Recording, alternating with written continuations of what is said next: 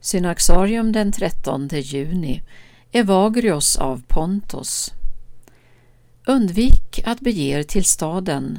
Där finns inget som är gott, inget nyttigt, inget som främjar det liv ni valt att leva. Så skrev en av 300-talets andliga lärare, ökenfaden Evagrius av Pontus, till sina lärjungar. Evagrius, som hade växt upp i Pontos vid Svarta havet, visste vad han talade om.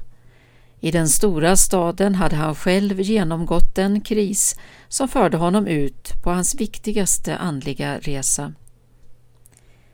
Evagrius första själasörjare var Basileios av Caesarea, Östkyrkans klosterarkitekt på 300-talet.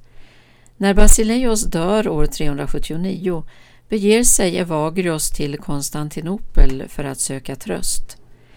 Än en gång ler försynen mot honom och han får nu den bländande poetteologen Gregorius av Nassiansos som vägvisare och vän. Denne låter viga sin lärjunge till diakon. Evagrius är ung, oerfaren och farligt begåvad. När ynglingen hörs lägga ut skrifterna öppnar folket begärligt sina strupar för det söta vinet. Men i den unge predikantens egen själ gömmer sig lidelserna likt rövare i väntan på sitt byte. Evagrios genomgår en personlig kris och tvingas fly Konstantinopel. Efter en tid anländer han till Jerusalem. Här tar han in vid ett kloster på Olivberget, vars rykte nått honom och långsamt klarnar kallelsen. År 383 ikläds han munkdräkten och beger sig till dåtidens andliga härd, Sketisöknen i Egypten. Vid den store Markarios fötter får Evagrios sin grundbildning i öknens gymnasium.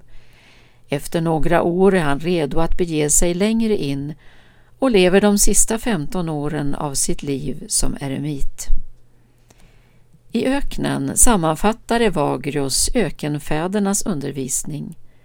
Hans psykologiska klarsyn i förening med en djup andlig insikt gör honom till en av den unga kyrkans viktigaste andliga vägledare. Personer som Maximus bekännaren, Isak Syrien och Symeon den nye teologen hämtar alla inspiration från Evagrios. Under oklara omständigheter blir Evagrios skrifter nästan två århundraden efter hans död bannlysta i kyrkan. Hans undervisning fortsätter dock att kopieras och spridas inte minst i klostren, men ofta under pseudonymer. Genom nutida forskning och kritik har Evagrios återupprättats och fått den plats som andlig lärare i kyrkan som han förtjänar.